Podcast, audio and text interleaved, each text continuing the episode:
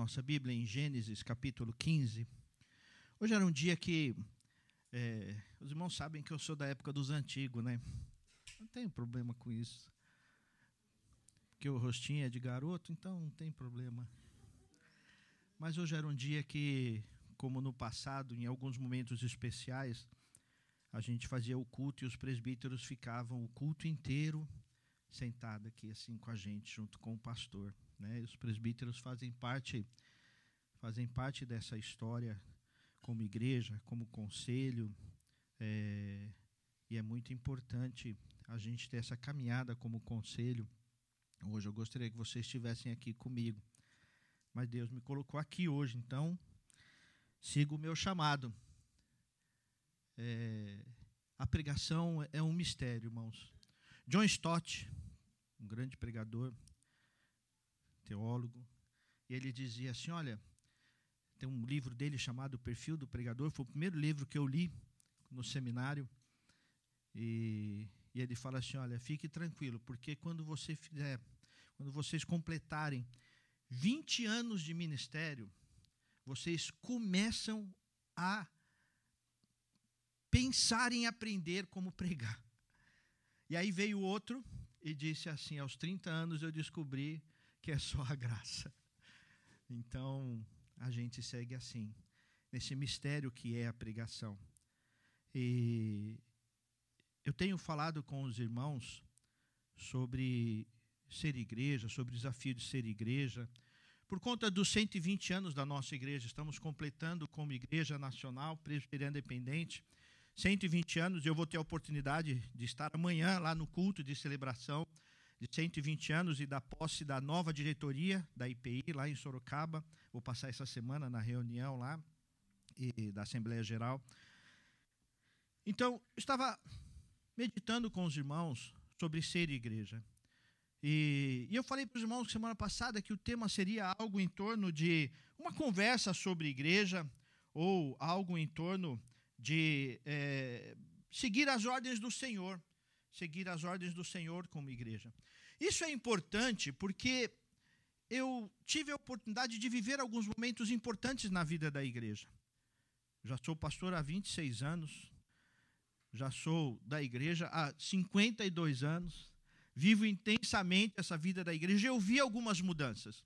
Nos séculos passados, as mudanças aconteciam é, de século em século, as coisas demoravam muito para mudar de 1903, quando a igreja nasceu, a nossa igreja nasceu para cá, as mudanças começaram a acontecer com um tempo menor.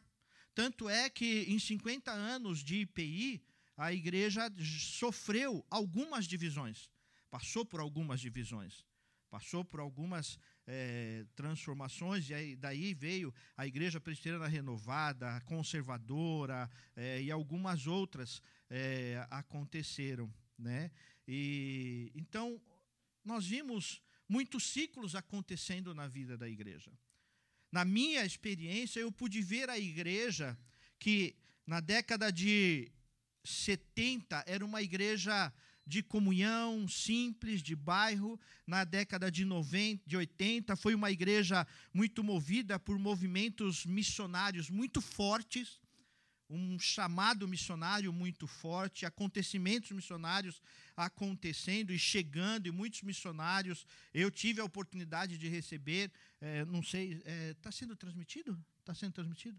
Eu não sei se meu pai está online, mas eu tive a oportunidade de muitas vezes, é, em casa, meu pai recebia missionários. A gente, eu, eu digo que eu tive a oportunidade de ceder a minha cama, dormir no chão ou no sofá, como se isso fosse um grande problema quando a gente é moleque, né?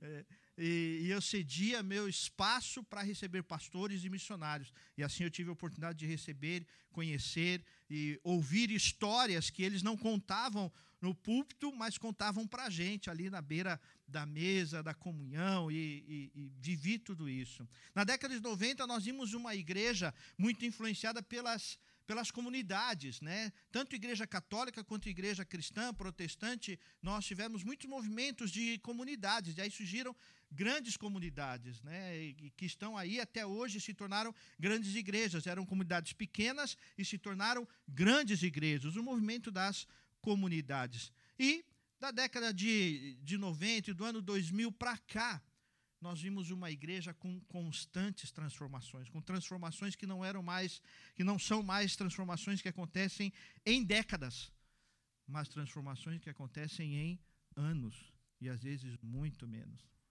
muito menos. Isso nos faz pensar que a vida é feita de, de ciclos, de momentos, de situações. E é muito importante a gente aprender a fechar os ciclos, viver os momentos diferentes, viver as histórias da vida. Se você pensar na sua vida, você vai lembrar de momentos assim. Né? Às vezes a gente associa algumas coisas que aconteceram a determinados momentos da nossa história. Né? Ah, a época que eu morava em tal lugar a época que eu estava na faculdade, a época que eu namorava, a época que é, do meu começo de casamento, enfim, a gente tem épocas. E é importante a gente entender cada momento, cada momento. Nesse último semestre, no semestre que passou, eu tive muito perto do meu pai por conta do acidente que ele passou e levando ele para o hospital. Conversava muito. Uma das coisas que eu falava, pai, um dos desafios da de quando chega na, na aposentadoria, e na idade mais adulta, mais velha, e às vezes com as, os desafios da, da velhice, uma das coisas mais importantes é entender o momento que está vivendo e os limites daquele momento. E as alegrias daquele momento também. Então é muito importante, senão a gente não vive em paz. A gente não encontra paz. E às vezes o tempo passa e a gente não percebe que as coisas mudaram. E viver do passado e viver das coisas que foram traz sofrimento no hoje, e o passado tem que servir como referência para continuar, como experiência para fazer algo novo, para viver algo novo. Então é muito importante a gente quebrar ciclos, fechar ciclos e criar novos ciclos. Isso é extremamente desafiador. E quando a gente fala do pacto da aliança, é, é interessante que é, esse texto que nós estamos meditando, que é Gênesis capítulo 15. Não vou ler porque nós já lemos inteiro essa semana, é, domingo passado, e hoje nós vamos citar alguns versos que nós vamos continuar meditando. Esse é um texto de um pacto. E o contexto do pacto, lá no, no, antigo Israel, lá no povo de Deus e na vontade de Deus, e no começo, a aliança, a gente pensa em algo que vai juntar. Mas a aliança tem muito mais a ver com algo que separa. Na verdade, aliança é quebrar, é separar. Daqui a pouco eu vou explicar por quê. Então, fica um pouco com essa ideia que é, é importante entender que quando alianças são feitas, algumas coisas são quebradas e ficam para trás. E ficar para trás não quer dizer rejeitar, não quer dizer esquecer, mas quer dizer viver um novo. Aprender com o que ficou, quebrar o ciclo, viver um novo ciclo, isso é muito importante. Mas o mais importante, eu tenho visto isso na, na minha vida, na minha carreira ministerial, na minha carreira cristã, são algumas ordens de Deus que não mudam, apesar dos ciclos que se transformam, dos ciclos que se renovam. E esse texto de Gênesis capítulo 15, ele fala exatamente, ele mostra exatamente um ciclo na vida de Abrão, ainda Abrão, um momento importante ele já tinha vivido o ciclo do chamado no capítulo 12, 13, 14, e ele estava num momento, num ciclo da caminhada. Num ciclo que eu diria, como vimos, ouvimos com a nossa irmã Daniela, o ciclo da disciplina. Ele estava exatamente no ciclo da disciplina. Naquele momento em que a efervescência, a euforia do chamado e daquele primeiro momento já tinha passado já tinha passado. Ele já estava vivendo o dia a dia da carreira com o Senhor. E era muito importante para ele resgatar algumas coisas para o outro ciclo que viria. Que aí nós encontramos lá em, no capítulo 22, quando ele foi entregar o próprio filho. Se isso não tivesse acontecido, se este momento de, do capítulo 15 não tivesse acontecido, Abraão não teria a força para entregar o próprio filho lá no capítulo 22, que foi um outro ciclo. Nós podemos até olhar para a vida de Abraão em três grandes ciclos: o ciclo do chamado, o ciclo da disciplina, que é o capítulo 15 até o capítulo 17, e o ciclo da consolidação. E o ciclo da consolidação, que é até o final da sua vida. Então é importante a gente entender que algumas ordens de Deus não mudam, apesar dos ciclos que mudam na nossa vida, dos ciclos que se transformam na nossa vida, dos momentos históricos que nós vivemos.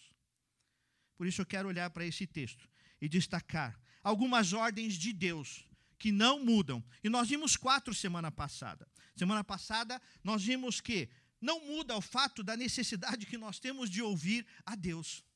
O tempo pode mudar, as coisas vão mudar, a tecnologia muda, a forma de ler a, a Bíblia muda. Né? É, eu estava ouvindo um, um, podcast esses dias muito interessante com o Hernandes Dias Lopes. Foi com Hernandes Dias Lopes ou com o Nicodemo? Foi um dos dois, porque eu ouvi os dois essa semana. E aí é, é foi Nicodemos. Ele estava falando que é, sobre quando aconteceu a reforma, um movimento muito importante que aconteceu na reforma foi justamente quando é, Gutenberg descobriu a, a imprensa, e aí todo esse movimento da imprensa ajudou o movimento reformado a distribuir a Bíblia. Senão as 95 teses estariam lá em, em Wittenberg, lá na, até hoje lá, e não teria a distribuição disso. Mas Lutero conseguiu a impressão, conseguiu traduzir a Bíblia e colocar a Bíblia na mão do povo. E aí então o Nicodemos fala que hoje nós vivemos um momento muito importante como igreja. E a tecnologia, a internet, a divulgação, a informação tão generalizada e tão distribuída e a forma como a gente tem acesso à informação é tal qual aquele momento de Gutenberg. Olha que interessante o momento que a gente vive. Eu não havia pensado nisso. Então, a Bíblia é a mesma, a forma da divulgação tomou um poder exponencial, uma forma poderosa de divulgação. E hoje, em qualquer lugar, em qualquer movimento, em qualquer situação, não, não, não tem mais assim, não, eu vou lá pegar a Bíblia para. Não. Onde você estiver, você está com o celular na mão, ou alguém tem o celular e você pode dizer: abre agora aí e guarda aí, nós vamos ler a Bíblia. E a Bíblia é Deus falando com a gente.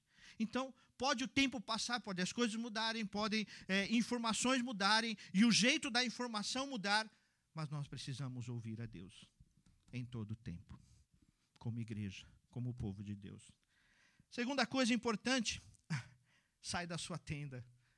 Mas Deus gosta disso, né? Como é importante aprender a sair da tenda. E sai da sua tenda, e aí vem o terceiro. E agora, olha para cima. E aí vem o quarto, conta as estrelas. E essa semana eu tive a oportunidade de assistir um filme lá com a Lilian e com o Léo. E, e a pessoa foi teve que passar por um lugar de deserto. E eu pude lembrar a pregação que eu fiz domingo passado, porque a pessoa foi para o deserto e, e, conseguiram fazer uma filmagem muito bonita e dava para ver assim muitas estrelas. Só que a pessoa estava totalmente vulnerável. O deserto é escuro, a pessoa começou a ter é, ilusão e ver e ver o que não existia e ver animais que não estavam ali e, e confundir sujeira com como se fosse água. E Jesus e o Senhor fala isso. Sai do lugar. Aprenda a ficar vulnerável a ficar disponível. E contar as estrelas é algo tão maravilhoso que quanto mais isolado, olha que interessante, quanto mais isolado, quanto mais sozinho, quanto mais parado, mais você consegue enxergar as estrelas. E as estrelas estão lá. Só que o movimento que a gente vive não nos permite ver e contar as estrelas.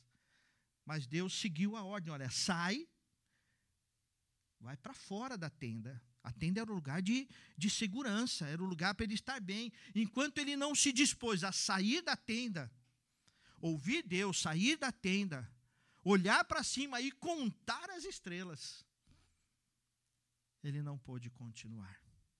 Então nós precisamos aprender esses princípios que não mudaram. Mas o texto continua e nós chegamos agora no quinto verso. E veja o que diz aí o quinto verso quinto verso diz assim: Então o Senhor levou para fora e disse: Olha para os céus, contra as estrelas, se puder contá-las, e disse: Assim será a sua posteridade. Depois que você contar as estrelas, aprender a ouvir a Deus, é que você vai entender as promessas do Senhor. Quando nós ouvimos o Senhor, o Senhor que cuida da igreja, o Senhor que cuida da nossa vida, às vezes nós nos esquecemos é, de Jesus, quando ele disse tão claro: Eis que estarei convosco todos os dias até a consumação dos séculos. Não tem um dia sequer que, mesmo que você tente fazer o exercício de que o que é viver sem Deus, não tem como, porque a promessa dele é muito maior. E o salmista ainda fala: ainda que eu ponha a minha cama no mais profundo abismo, ainda assim lá o Senhor estará. Ainda lá o Senhor estará. Nós precisamos, como igreja, crer, viver debaixo das promessas do Senhor. As promessas do Senhor não estão firmadas naquilo que nós fazemos.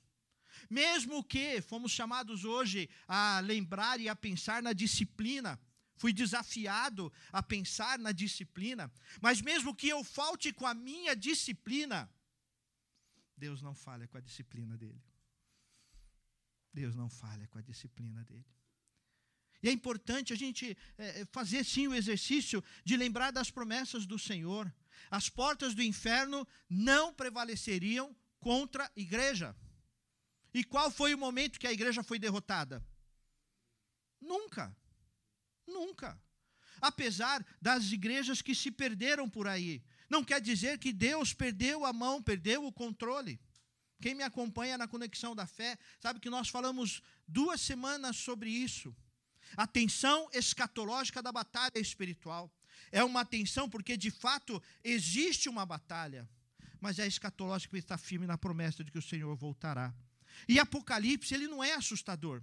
Apocalipse só fala sobre uma coisa: Jesus Cristo vive, reina e voltará, aconteça o que acontecer. Ainda que o livro esteja fechado com sete selos, e eu olho e eu choro, porque ninguém pode abrir os selos, Jesus vem como Cordeiro de Deus e abre o selo.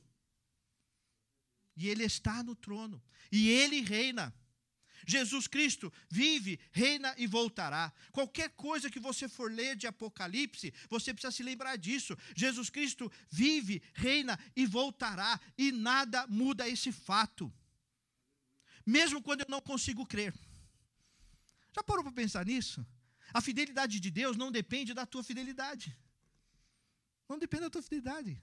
A fidelidade está firmada na fidelidade dele, na eternidade dele, no poder dele não me dá direito de dizer, então vou viver de qualquer jeito, não vou ficar firme nas promessas do Senhor, não vou olhar para frente. Não, não te dá o direito disso, porque quem está no Senhor é nova criatura, vive em novidade de vida. Mas nós precisamos viver mais firmes no Senhor. Irmãos, as coisas vão mudar. Eu tenho, eu estou doido para encontrar um momento para conversar um pouquinho com a Kátia. Eu tenho algumas perguntas, Kátia. Estou com algumas coisas na cabeça que eu tenho estudado neurociência. E, gente, como o negócio é doido. Gente, como as coisas mudam. E se a gente tomar cuidado, a gente começa a questionar a fé e o que é a fé. Né? O Romeu deve estar estudando essas coisas também. De novo, eu aprendi uma coisa, Kátia. A hora que eu estava estudando neurociência lá, a hora que chegou a parte que mostra o cérebro, corta o cérebro no meio, faz o quê? Nem na frente do computador dá para estudar isso aí. Isso não é para mim.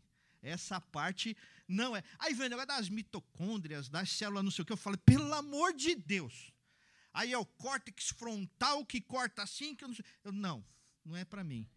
Mas que se a gente não tomar cuidado, a cabeça pira. Mas aconteça o que acontecer, de a ciência diga o que quiser. Nossa firmeza está na palavra de Deus e a palavra de Deus não muda.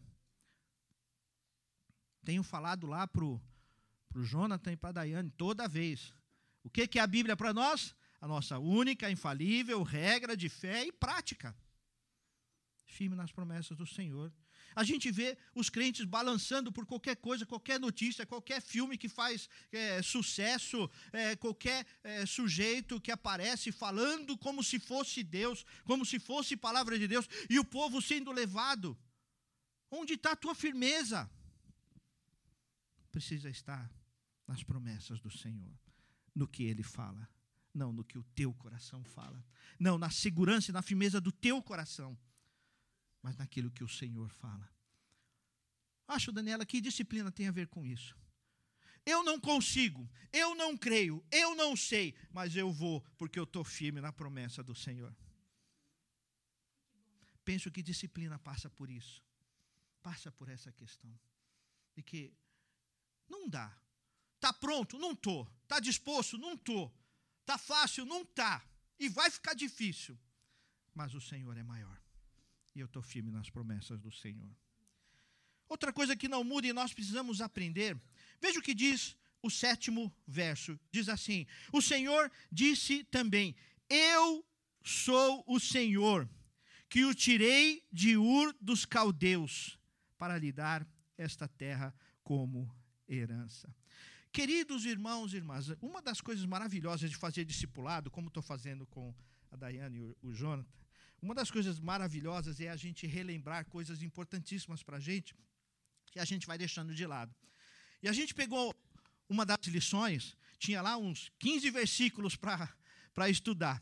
Aí nós pegamos um versículo, um versículo quando Jesus, diante das autoridades, diz assim: Eu sou. E nós ficamos a aula inteira falando só sobre o eu sou e a importância do eu sou a importância quando Jesus olha para os líderes religiosos, os líderes judaicos, escribas, fariseus, e, estão, e ele fala assim: vocês estão vendo isso daí? Hoje se cumpriu a promessa do Senhor.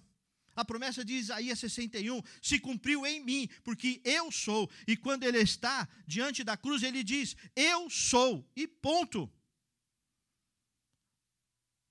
Firme nas promessas do eu sou, e ponto. Eu, eu vou fazendo discipulado, quem já fez discipulado sabe comigo, sabe que eu faço assim, eu vou fazendo desenho, escrevendo, puxando seta para lá e para cá. E aí eu fiz assim, a nossa vida é assim, um risco. O eu sou é um ponto nesse risco, porque ele é tudo. Não há limite de tempo para Deus. Nós vivemos o Cronos e Deus está no eu sou, que é o Kairos, é o tempo de Deus. E a gente tem que aprender que nós somos do reino celestial, homens e mulheres do reino celestial, e precisamos viver com o tempo Kairos e não no tempo Cronos. E o tempo Kairos é o tempo de Deus e não o nosso. E a gente desespera no nosso tempo. Então, o que Deus estava dizendo para Abrão, até aqui ainda Abrão, ele estava dizendo: olha, fica firme nas promessas, porque eu sou. Nós vamos entregar a nossa vida ao Senhor viver confiando no Senhor. Pode pensar um pouco aí. Toda vez que você passa por ansiedades, é, por tristezas, por princípios de depressão, por várias coisas, por vários pesos, tem a ver com algo que você deixou de crer no Senhor, por algum momento que você deixou de colocar nas mãos do Senhor e confiar em Deus. Pode parar e pensar nisso todas as suas dores, na verdade, tem a ver com algum momento que você deixou de olhar para o eu sou. Você saiu do tempo Kairos e veio para o tempo Cronos. Deixou de viver. E o apóstolo Paulo fala lá em Efésios capítulo 2, tão claro, que em Cristo Jesus nós somos feitos nova criatura. E ele ainda diz assim que é, ele nos colocou nas regiões celestiais. Nós vivemos nas regiões celestiais. O nosso reino é celestial, o nosso mundo é celestial, nosso plano é celestial, o nosso pensamento, os nossos sonhos, os nossos desejos precisam ser celestiais. Por isso que ele diz para Abraão: Olha, eu sou, então reconheça o Senhor na sua caminhada, reconheça o Senhor na sua trajetória, reconheça e viva debaixo do Senhor. As coisas vão mudar, mas o eu sou continua o mesmo. O mesmo Deus que criou o céu e a terra, do nada, por Sua palavra. O mesmo Deus que te formou. O salmista fala que o Senhor nos formou de uma forma tão graciosa, e a partir dele mesmo, o Senhor nos formou. O Senhor projetou a tua vida. Sabe, mesmo quando, mesmo eu não conseguindo entender, gente, é maravilhoso como as coisas vão se juntando, os neurônios, os pensamentos, e como nós somos uma junção de tantas coisas que o cérebro vai ali, em algum momento, juntando as coisas. Agora, quem criou esse estado do cérebro juntar as coisas que vão acontecendo ao nosso redor? Deus. É Deus. É o eu sou. Ah, pastor, mas a ciência. Mas Deus é Deus e Ele está acima de tudo, de todas essas coisas. E Ele está dizendo para Abraão, e Ele diz para mim e para você hoje: Eu sou e isso te basta. Eu não mudo e isso te basta. Por isso que Tiago fala lá no capítulo 1, verso 2: Tendes por motivo de muita alegria o passades por várias provações, sabendo que ao final da provação vem a perseverança, vem a fé, vem o agir de Deus. A gente não entende a tribulação, mas o eu sou está trabalhando. O silêncio de Deus para a sua vida não é uma arma contra você. As coisas que saem do teu controle não é arma de Deus contra você. Mesmo você não entendendo, é Deus trabalhando na tua vida de alguma maneira, de alguma forma. É Ele te mostrando que Ele é e Ele não muda. Mesmo quando as coisas e as circunstâncias ao teu redor mudam, Ele é e Ele continua sendo. E Ele sempre será. Lembrei de uma música, né? Haja o que houver, sempre Ele será. O Alexandre deve lembrar dessa música. Estou tentando lembrar a música, mas tem uma música que fala disso, né? Haja o que houver, sempre ele será. Faz cara feia, não, amor. Eu vou mostrar para você. Existe essa música. Depois eu vou lembrar. E existe essa música. É da minha juventude, então, ó. Veja o que diz o verso 9. Vamos voltar lá para o verso 9. O Senhor respondeu. Gente, é, eu vou ler esse versículo aqui, mas tenta. Faz o exercício forte aí e faz a imagem do que nós vamos ler. Faz a imagem disso aqui aí na sua mente.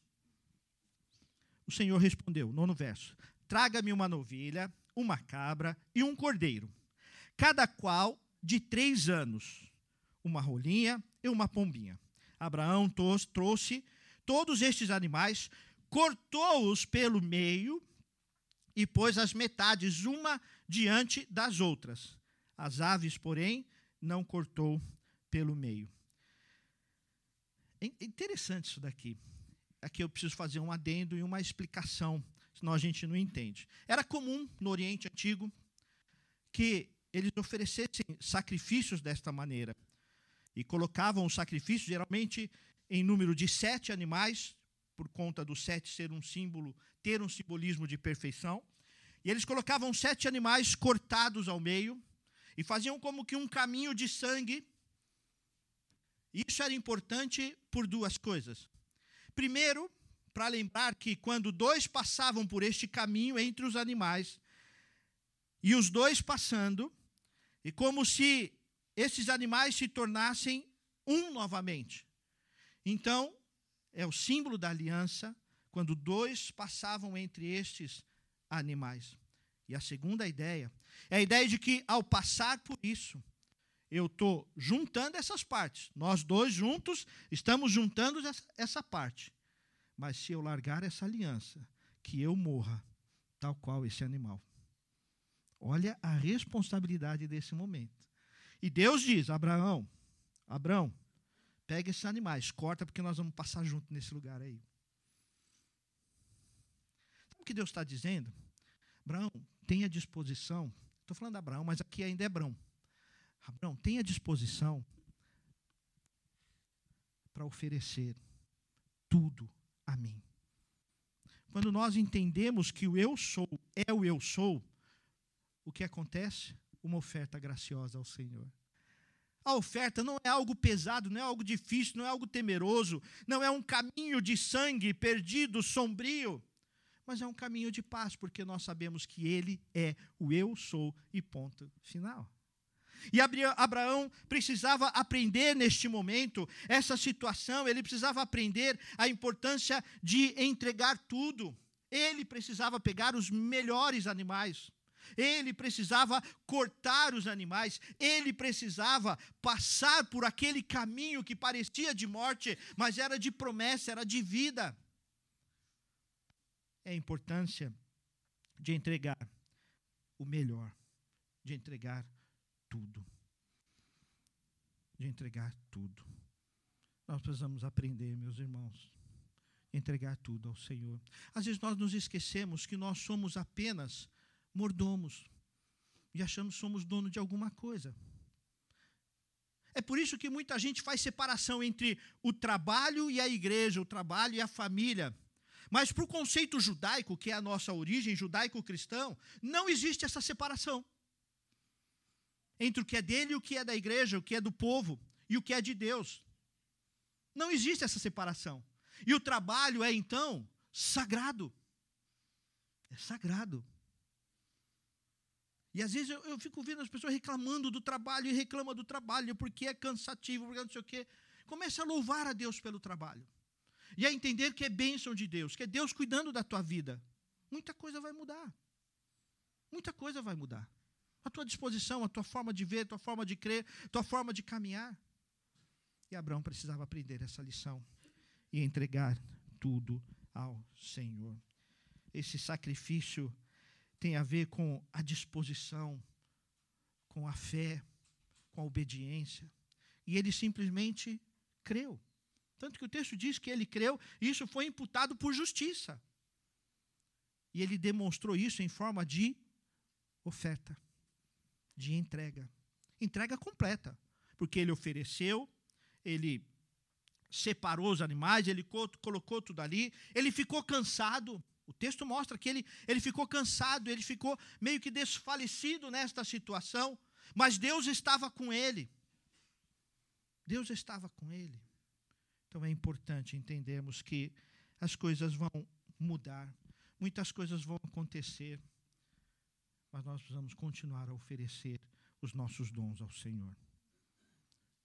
Os ciclos da vida vão fechar, mas os dons que Deus te deu não são seus. As tuas coisas não são suas. Entenda, você é mordomo, mordomo das coisas que o Senhor tem te dado. Mas o verso 11 nos revela uma, uma outra coisa.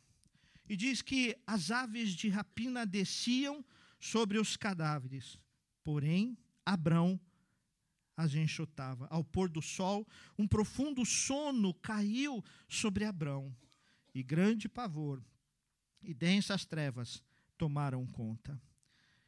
Pensei muito sobre esse texto, sobre esses versos.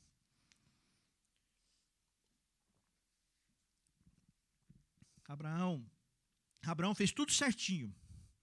Tudo certinho. Por que, que Deus permitiu que as aves de rapina iam comer a oferta? Sabe por quê?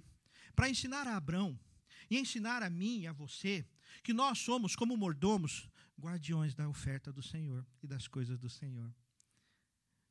Deus poderia. Ah, não, aquela oferta é sagrada, consagrada. Então, o mover de Deus está ali ao redor, que nenhuma ave de rapina vai comer e vai pegar aqueles animais. Mas os animais foram até lá.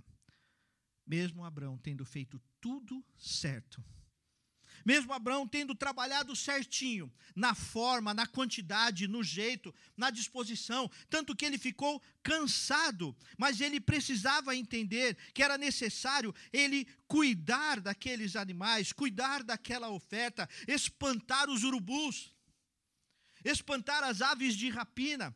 E o inimigo muitas vezes faz isso. Sabe, são aquelas palavras na hora errada, são aquelas perseguições de maneira errada são aquelas coisas que se levantam contra o povo de Deus e vão se levantar. Às vezes a gente acha que porque faz a vontade de Deus e, e eu ouvi Deus e eu fiz conforme Deus e eu segui na promessa de Deus, mas os animais vão aparecer. Os abutres, os urubus e as aves de rapina vão aparecer para roubar a oferta que você ofereceu ao Senhor. Lembre-se que você é ofertante Você coloca diante do Senhor os teus dons como mordomo, você devolve ao Senhor. Mas você precisa cuidar daquilo que é oferta. E eu fiquei pensando nisso e pensando como nós, como, como conselho, como diaconia, nós precisamos aprender a cuidar das coisas que o Senhor, que são ofertadas ao Senhor. É responsabilidade nossa cuidar. Deus poderia ter cuidado daqueles animais, porque a oferta foi para ele, mas Abraão estava ali para cuidar daquelas ofertas. E mesmo sendo cansativo, e o texto é, é muito claro, ele cansou, que ele ficou desfalecido ao redor daquelas ofertas, daquela cena. Eu ia desmaiar só de pensar em cortar o animal no meio, né? Mas tudo bem. Mas tem que continuar, tem que guardar, tem que proteger. Isso nos traz essa memória, esse pensamento de que é importante cuidar daquilo que é de Deus. E você foi colocado para cuidar de algo de Deus. Quando você é colocado como líder, você não é dono, mas você precisa cuidar daquilo que Deus colocou você para cuidar. O ministério não é teu. De louvor, de diaconia, como nós vamos ter eleição, não é teu. Mas você tem a responsabilidade de cuidar daquilo para a vontade do Senhor. E quando as aves de rapina aparecerem, quantos maldizentes, quantos roubadores, quando as trevas se levantarem, você tem a obrigação diante de Deus de proteger aquilo, de lutar por aquilo, de insistir por aquilo. Nós estamos hoje na vida nova. Hoje é o nosso ciclo de vida nova. Hoje é o nosso tempo de vida nova, de IPI vida nova. Nós temos a responsabilidade diante de Deus de zelar por este lugar que o Senhor nos deu. Por essa história, por esse tempo. O teu dom como ministro de música não é para você, é para Deus. Como presbítero, como diácono, como líder de ministério, você tem que entender isso, é para Deus. E as aves de rapina vão tentar comer isso daí, destruir isso daí, roubar isso daí. Mas você é chamado para defender e espantar, se preciso for, os urubus que passam por aí. Mas o texto continua. Eu quero ler até o final agora, do verso 12 até o final. Ao pôr do sol, um profundo. Verso 13. Então o Senhor lhe disse: Fique sabendo, com certeza, que a sua posteridade será peregrina em terra alheia, será reduzido à escravidão e será afligido durante 400 anos. Mas eu castigarei a nação que os escravizar. Depois eles sairão com muita riqueza, e você irá para junto dos seus pais em paz. Será sepultado em boa velhice, e na quarta geração voltarão para cá, porque a medida da iniquidade dos amorreus ainda não se encheu. Quando o sol se pôs, houve densas trevas. Eis que um fogareiro fumegante e uma tocha de fogo passaram entre aqueles pedaços dos animais. Naquele mesmo dia, o Senhor fez aliança com Abrão, dizendo: à sua descendência dei esta terra, desde o rio do Egito até o Eufrates, a terra dos queneus, dos quenezeus, dos cadmoneus, dos heteus, dos ferezeus, dos refaíns, dos amorreus, dos cananeus, dos gigazeus e dos jebuseus diante daquele terror todo que Abraão estava, de espantar os urubus, as aves que queriam comer a oferta, o Senhor aparece. E o Senhor, naquele momento, diz o seguinte: saiba com certeza. Diante do temor e das lutas, o que Deus está dizendo é o seguinte: você vai passar por isso, por isso, por isso, mas vocês vão voltar. Vocês vão voltar e vocês vão conquistar. Tua geração vai conquistar, teu povo vai conquistar. Muitas coisas vão acontecer. Vocês vão rodar, vão rodar pelo deserto, vão passar por outros lugares, vocês vão errar, vão cometer erro, como de fato depois Abraão cometeu alguns erros, cometeu alguns equívocos. Mas ele voltou para a terra do Senhor e para o lugar do Senhor e para o cuidado do Senhor. O povo de Deus caminhou no deserto, sofreu, mas voltou para o caminho do Senhor e para a vontade do Senhor. É interessante a Daniela falar sobre disciplina hoje, porque neste ponto da palavra, o que Deus está dizendo é exatamente isso: mantenha a disciplina, aconteça o que acontecer.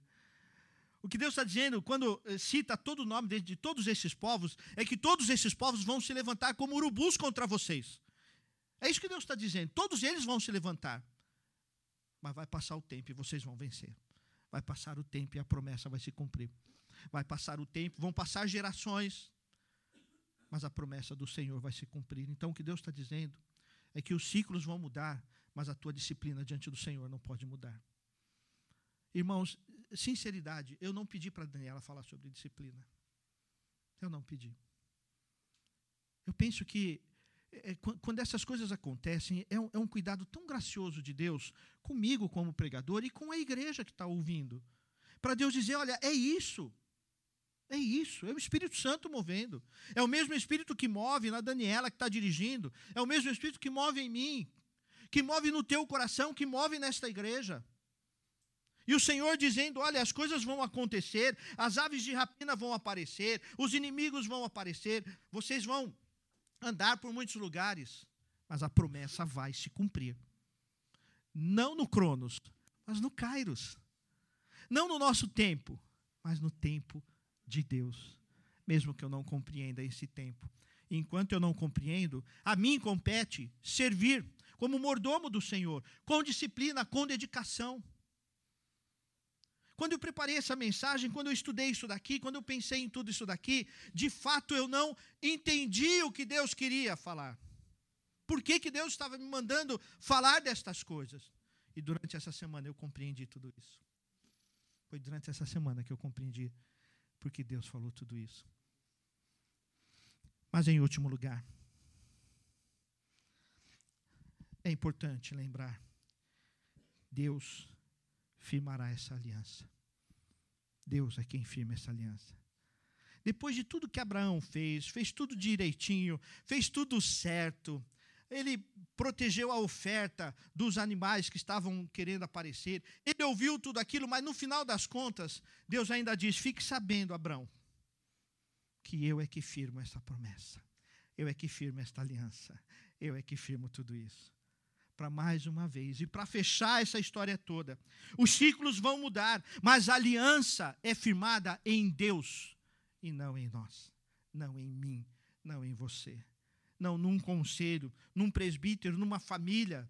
Mas é em Deus. A promessa de Deus para mim, para você, para esta igreja, está firmada na ressurreição, na cruz vazia. Lá foi firmada a promessa do Senhor. Eu sou falho, eu tenho meus, meus problemas, minhas limitações. Nós, como conselho, nós temos nossas limitações, não temos? Temos nossas dificuldades. Mas a promessa não está firmada no que nós sabemos. Não está firmada no que nós temos nas mãos. Não está firmada no que nós sabemos. Mas está firmada por Deus, pelo próprio Deus. Eu quero terminar dizendo isso e dizendo: igreja, as coisas podem mudar e vão mudar. Meu irmão, minha irmã, as coisas vão mudar na sua vida e às vezes de maneira assustadora. Às vezes a vida nos assusta. Às vezes somos tomados de assalto por situações que nós perdemos o controle. Quem já teve carro roubado sabe o susto que é ser tomado por de susto de você chegar e você fica, mas estava aqui. Eu não estou maluco. O negócio estava aqui. Sabe, muitas vezes o diabo vai fazer isso, mas ele não faz com contrário à permissão do Senhor. Ou seja, em última análise, é Deus querendo trabalhar alguma coisa na sua vida. Mesmo quando você não compreende, porque está firme na fidelidade de Deus e não na nossa. quando é, Neemias estava diante do rei e ele não sabia o que estava acontecendo, ele só ouvia notícia ruim e ele dizia: é, Eu tenho que prantear, e ele chorava. A palavra de Deus diz que Deus moveu o coração do rei e Neemias pôde ser bênção. Porque Deus moveu o coração. Porque Deus move as coisas. Porque Deus faz as coisas. Porque Deus nos direciona. Então, eu quero terminar dizendo para você, como igreja, dizendo para você, como povo de Deus, o Senhor não perdeu a mão, não perdeu o controle. Ele tem planos para a sua vida. Mesmo que hoje você não entenda, mesmo que hoje pareça difícil, pesado, o Senhor tem planos para a tua vida. E o mais importante é o que nós podemos aprender com isso. E se nós não aprendermos, nós não seguimos para o próximo ciclo. Nós não seguimos para a próxima oportunidade, para o próximo momento, para as próximas coisas. Mas é preciso aprender. É preciso aprender e seguir em frente.